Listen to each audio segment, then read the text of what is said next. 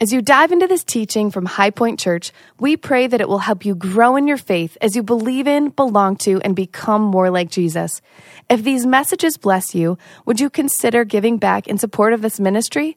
You can give and learn more about High Point at www.highpoint.church.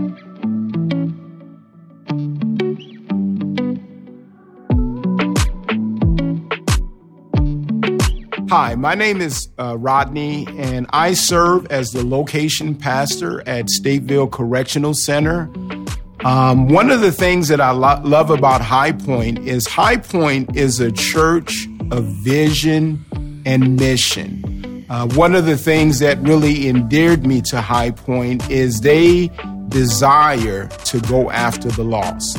We've been in a series called Life Verses, and we have been challenging people uh, to find a verse that actually means something to them in the season that they're going through. One of my life verses is found in Galatians 2:20, uh, which says that I am crucified with Christ, nevertheless I live Yet not I, but Christ lives in me. In the life that I now live in the flesh, I live by the faith of the Son of God who loved me and gave himself to me. Uh, this verse obviously means so much to me uh, because it was back in 1989 um, after being apprehended uh, by the police that God began to convict me about my life and my lifestyle. And it was at that point that I accepted Jesus into my life. I, I was convicted uh, uh, by the Holy Spirit about my life and my lifestyle, and I knew um, that I needed to change. I knew I needed a change in my life, and Jesus was the only one who can do it. Galatians 2:20 is my life verse. What is your life verse?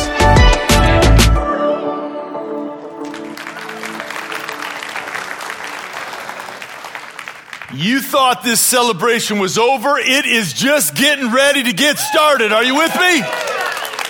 Top 10 reasons why I believe in the resurrection of the Lord Jesus Christ. Reason number 10 is this that without the resurrection, then who rolled away the stone? Reason number nine if there was no resurrection, then why were the guards bribed? You tell me. I mean, what was the deal? Why were we bribing those guys? What was happening? Well, number eight, are you with me? Without the resurrection, who overpowered those guards? Who did it? I mean, who freed it up? Who did all the work without the resurrection? Number seven, who is it exactly that appeared to all the apostles? You tell me. I mean, how were they fooled? What could it possibly have been? Hey, number six, if there was no resurrection, then who empowered each of these apostles to heal people? The Bible says that when they walked by, that you just touched their garments and you saw them and that healing began. Hey, if there was no resurrection, then why did the apostles all give their lives? Why did they die as martyrs? Why would they die for a lie? Why would they do such a thing without the resurrection? If there was none, then how were all 500 people who Jesus was resurrected and appeared to, how were they convinced to lie? Couple more reasons. Are you with me? Third reason is this if there was no resurrection, who appeared to Saul on the road to Damascus without the resurrection? Number two reason. If there was no resurrection, who changed Rodney's life? Can we give it up to Rodney, our location pastor? I mean, who did it? Who's taking the credit for that? And without the resurrection, Number one reason is simply this. If there was no resurrection, then who is it exactly that meets with us here every single Sunday? I don't think I need to convince the home crowd. And by your response, uh, I believe that there was a resurrection.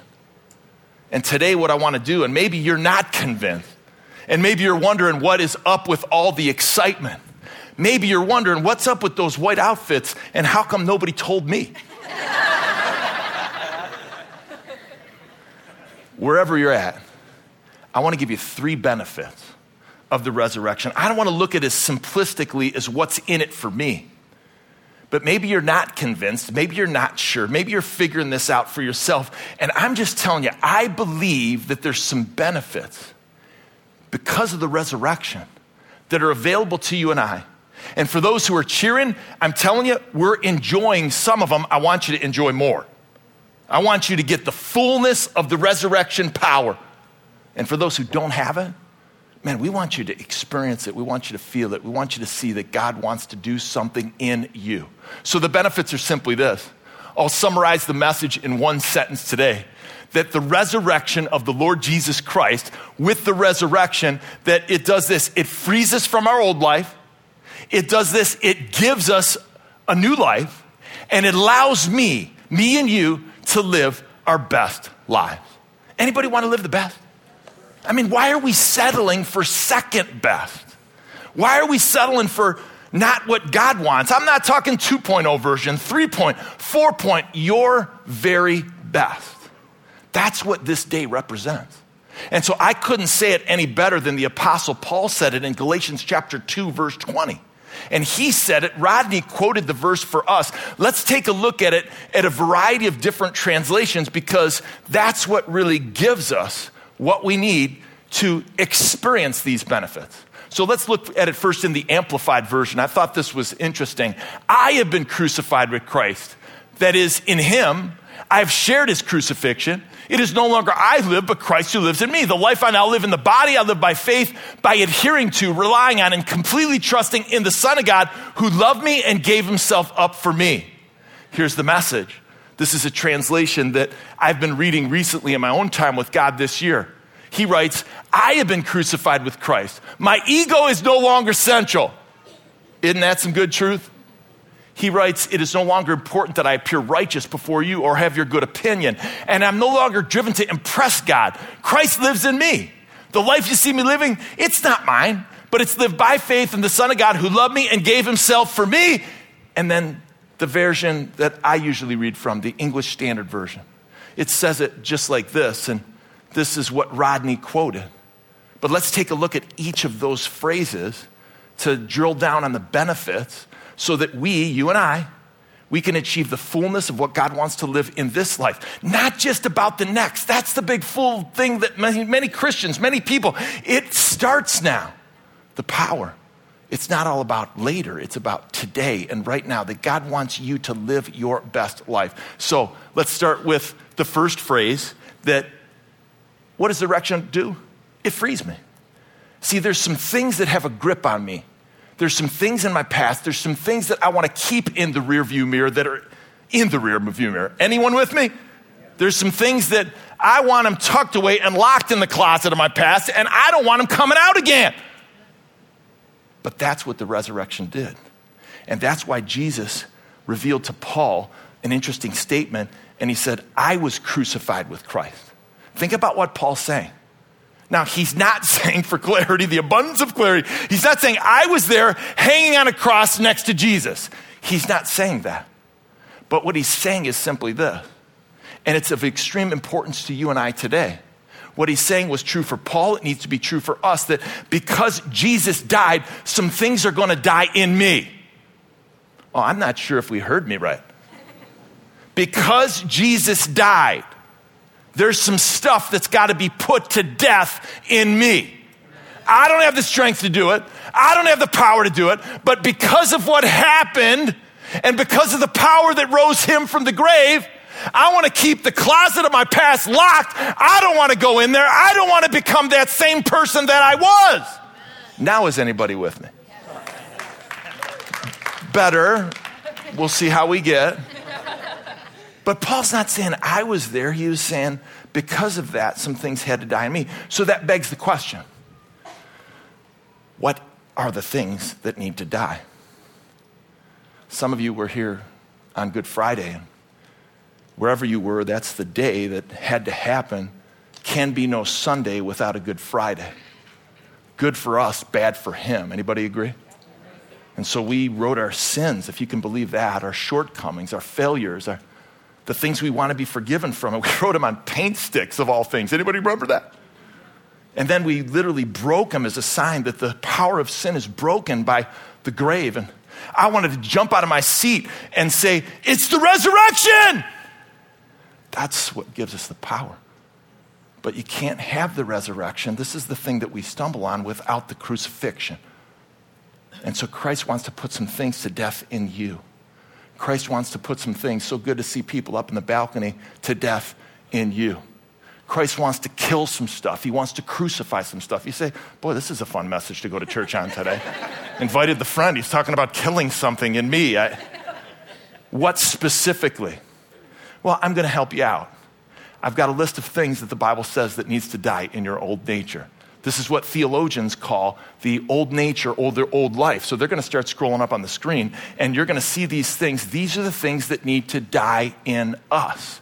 And so as we see these things on the screen, and I nod, the guys in the production booth are like, We don't want to show those. We've put them to death.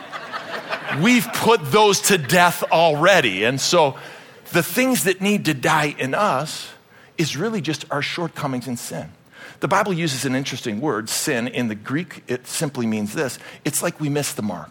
So imagine a target or imagine the bullseye, and we miss the mark of what God wants and His glory. That's the sin.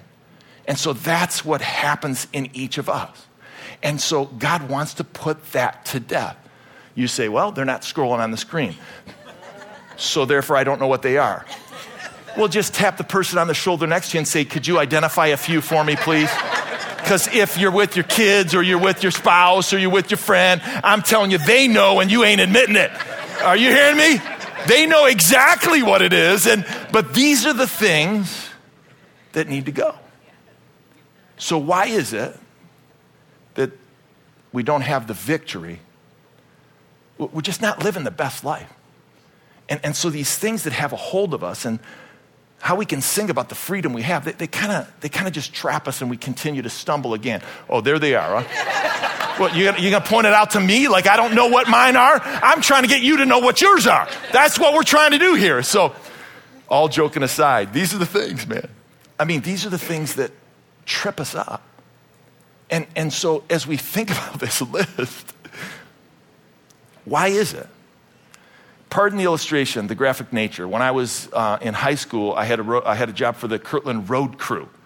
And so my job was to keep the city of Kirtland clean the roads so that they would be safe for you to drive on. And so, what I used to have to do is, I used to go pick up the dead carcasses off the road. Yep, that was the job.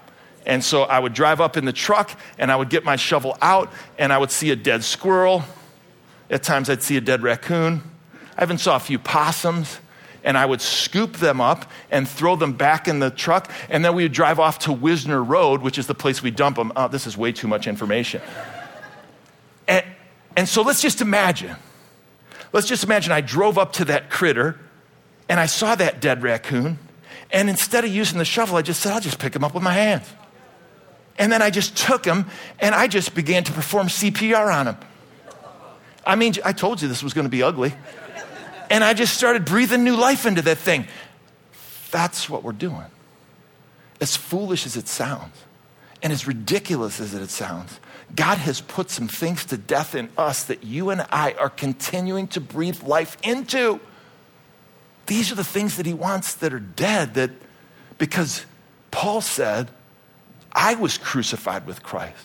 It is no longer I who live, but Christ who lives in me. That is the new life. That's the new life that we have in Him. And God grants us a new life as we look to Him and embrace the work that He did on the cross. So let's get done with these sins and let's look to the new life and let's close the door and the skeletons in the closet for no more. I love the way the Bible pictures it. The Bible pictures the new life as we get actually a new heart. Ezekiel chapter 36 says that God wants to remove the heart of stone that's in you, and He wants to give you a heart of flesh that beats for Him. And so He solves the problem that we can't. Another analogy in the scripture. God gives us a new heart. God gives us a new mind, the mind of Christ, that we can think differently, that we can act differently. That is the new life. Hey, I'm not having as much success. Well, that's why we're together in the body of Christ to help each other overcome those difficulties. Anybody with me? That we would partner together and that we would live this new life. Now, Paul describes it in this verse in a really unique way.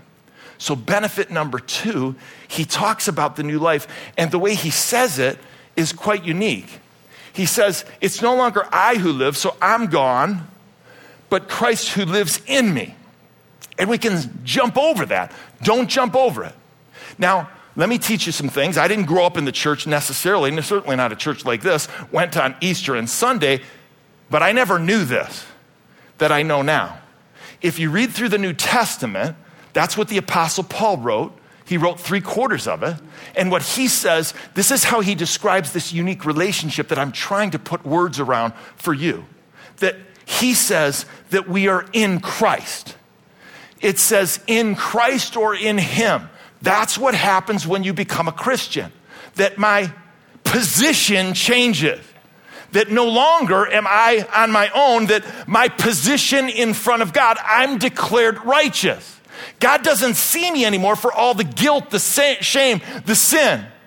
He sees me for the new life that I have in Christ because Christ paid the penalty. So, set all that to say this Paul says, You're in Him. You're in Christ. You're in Christ. You're in Christ. You're in Christ. You guys are in Christ. He says it 170 times in the New Testament. How many would say that's a lot? So we must be forgetting this. But we forget about our position. Our position gives us our standing. Our standing gives us our framework. It's like this new extension. I'm liking this extension. They built this for me. I'm feeling a bit like I'm overpowering, though. It's six foot five and three quarters so I'll step back.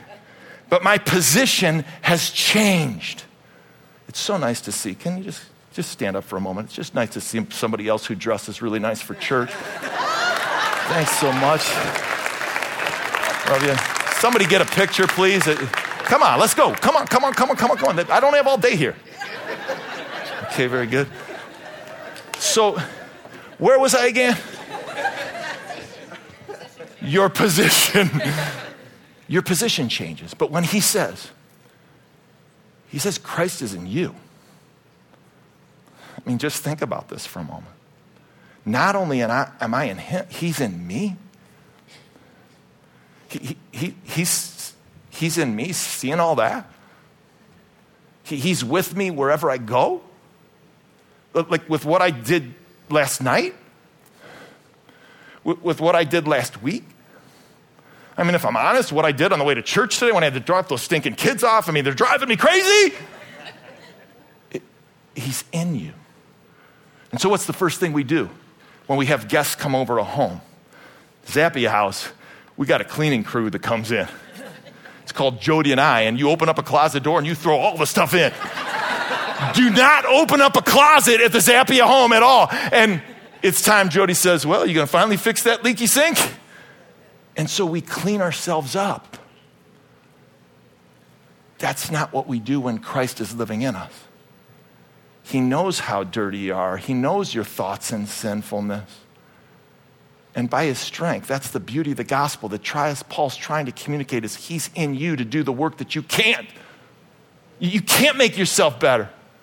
You can't do the American way and pull yourself up by your bootstraps. You can't do it, man. Please, anybody with me? Have you tried doing it on your own? And just return to the same thing. So, here, really quickly, it's coming fast. Eight, I hope it's coming. Eight, I'm, I'm, i love you guys, but I'm not sure.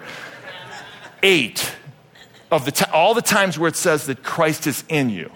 Paul says it a different number of different ways. We're going to go through this quickly. This is the work he wants to do in you. This is the cleanup crew. Christ is in me to make me holy. That's what he's doing. And we can see that in Romans chapter 8, verse 10. He wants to make us righteous. Second thing is this Christ is in me to reveal God's power. I've said it. I can't say it enough. I can't. Hey, if you didn't clue in and hear anything yet, please hear this. It's because of the resurrection power, the same resurrection power that raised Jesus the, from the grave is available to raise you to new life. That, that's it. That's the message in a sentence. That's what Easter is all about because you have a different power source that you're plugged into. Let's go over these quickly. The next one is this God gives me a new purpose. Hey man, it isn't just you about you and you're working at McDonald's flipping burgers and that's what your life about. Oh, it's not you. You got that big promotion and you got the corner office or nobody goes to an office anymore. You have a really nice office in your home and your company paid for it. That, that that's not it. it. It's that God's giving you a purpose. And that's what Paul talks about in Galatians. And let's keep going that God is in me to reveal his love. There's no person in my position as a leader in a church that has that responsibility, that can communicate. We fail miserably at communicating the depths of God's love for you. I, I, can't do it. I mean, I, I think because I'm, I'm a dad, I can kind of get it a little better. I got three girls. Oh boy, let's talk about that another time. I got two son in laws. I'm learning how to love people I don't like. I'm just kidding. just joking. But, but isn't it true? There's no way to communicate the depths of God's love. And if you're like me, you've swam in the deepness of the pool of the pool of God's grace. And so let's keep going. That he wants to grow us in maturity, Galatians chapter 4. Again, these are Christ in me to do what? To, next one, please. He wants to help me love like he loves. Christ in me, he wants to do this. He wants to give hope to others. He wants to me to use me to give the hope to the people that he has sovereignly placed in our lives. And so these are the things again, Christ in me to do what? To complete what he started. Hey, you know, sometimes I think we get discouraged. Are you with me? Sometimes I think we're like, man, I don't know if I get in all this. And sometimes it's just like, I, am not the person that I want to be and that I know that I can be in him. But I want to tell you today on this Easter, as you drove over here, that God's going to finish that work. He's going to finish the work that he started. And it isn't about you, it's about the resurrection. So this is the complete list. This is the Christ in me, not just I'm in him. My position has changed for sure. His presence allows me to do all these things. That's the message that we're talking about. But just in case you don't believe in the resurrection, and I know there could be some skeptics, I love that, that you're here. I want to show you, I'm going to play a video. This is a friend of mine. He happened to just go to Israel and he went to the tomb. And so, as this video gets started, my friend went to the tomb, and this is a place you can actually go to. And this is the tomb that you can visit. And so I asked him to film this. Come on, we're not going to play the music. I asked him to film this. And, and I said, film this for us so that we can see. Jody and I have been here before. Do you see what's going on here? What are we looking for? Can somebody tell me what we're looking for in the tomb that Jesus was buried in? Hint, hint, hint. What are we looking for? We're looking for a body. Can I remind you that it's not there? I just showed you. That is the truth of the resurrection that he rose on the third day. You say, I'm not convinced. You know, I remember being in that same place. And I read a great book um, by Lee Strobel. And he makes the claims of the cross. And he talks about the evidence as he interviews historians and they talk about the reality of the cross. I wish I could remember the name of the book and it's escaping me. The Case for Christ. Thank you for something in the front row. No coffee. I, I, oh, Lord, help me. Okay, seriously though, Josephus, he is a secular historian and he was born four years after the resurrection. And so he writes about Jesus. Don't let anybody fool you. Nobody debates whether or not Jesus lived and he was a real person. He was. The question is, did he rise from the grave? And what people will tell you is, well, you got to look at the historian that was closest to it. We've got a whole book of authors and eyewitnesses, but the people that say, no thanks, here's what the secular historian said. Josephus writes, about this time lived Jesus a wise man, if indeed one ought to call him a man. for he was the achiever of extraordinary deeds and was a teacher of those who accepted the truth gladly. He won over many Jews and many of the Greeks. He goes on to say he was the Messiah. It's a secular historian.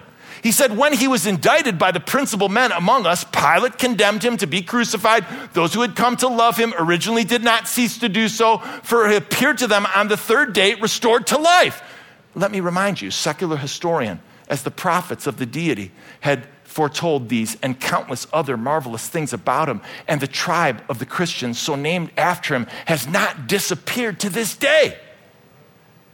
We're here telling the same story because the story has been told since it happened 2,000 years ago.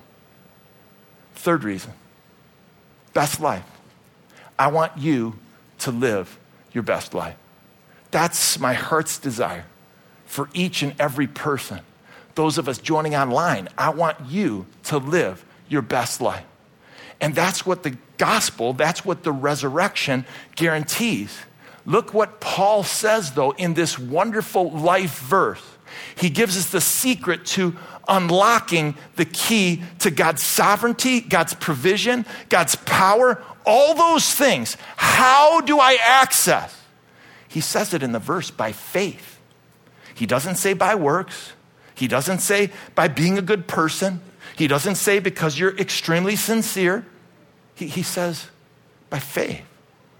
And that's how we access the power that faith is believing the Word of God and acting on it no matter how I feel because God promises a good result. That's the best definition that I can give to you on faith.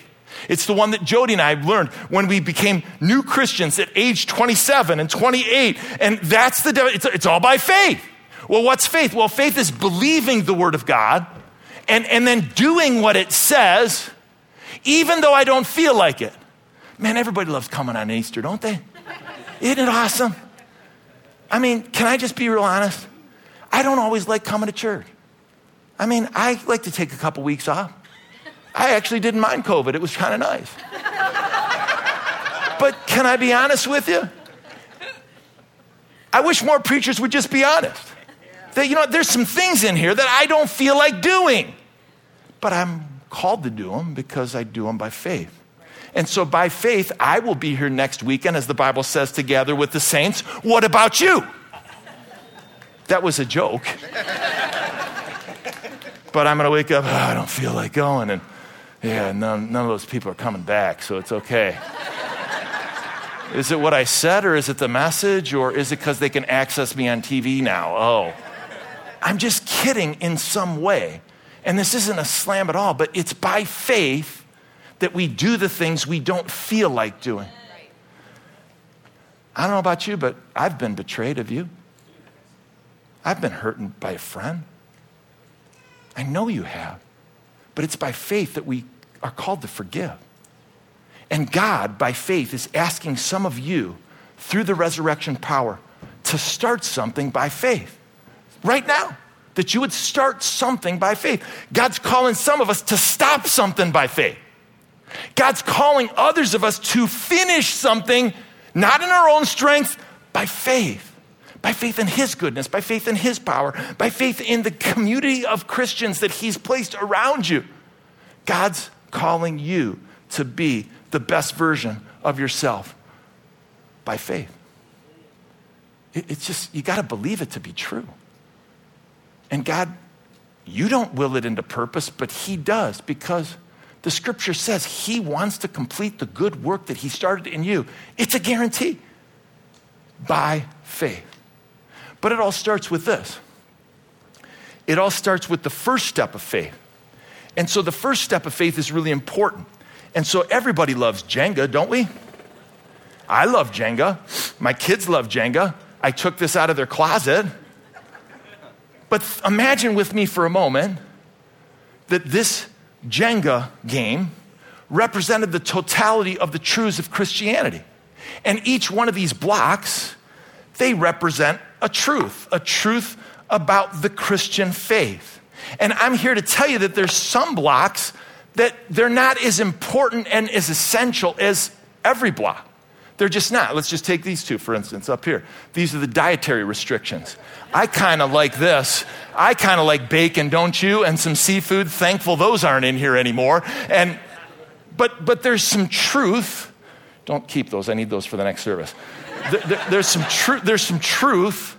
Though there's some things that that we can choose not to do by faith. And you know, I mean, well, let's just take some of the miracles. Let, us just say this represents Jesus turning water into wine. Let's keep that one. But what happens if we do this? What happens if there's some truth that we take out and it's not going to change it, but I would suggest to you that these three truths right here represent the death, the burial, and the resurrection. And if those three blocks represent the death, the burial, and the resurrection, then what's going to happen if you pull those out? You, you all know what's going to happen. That, that, there's nothing else to stand on.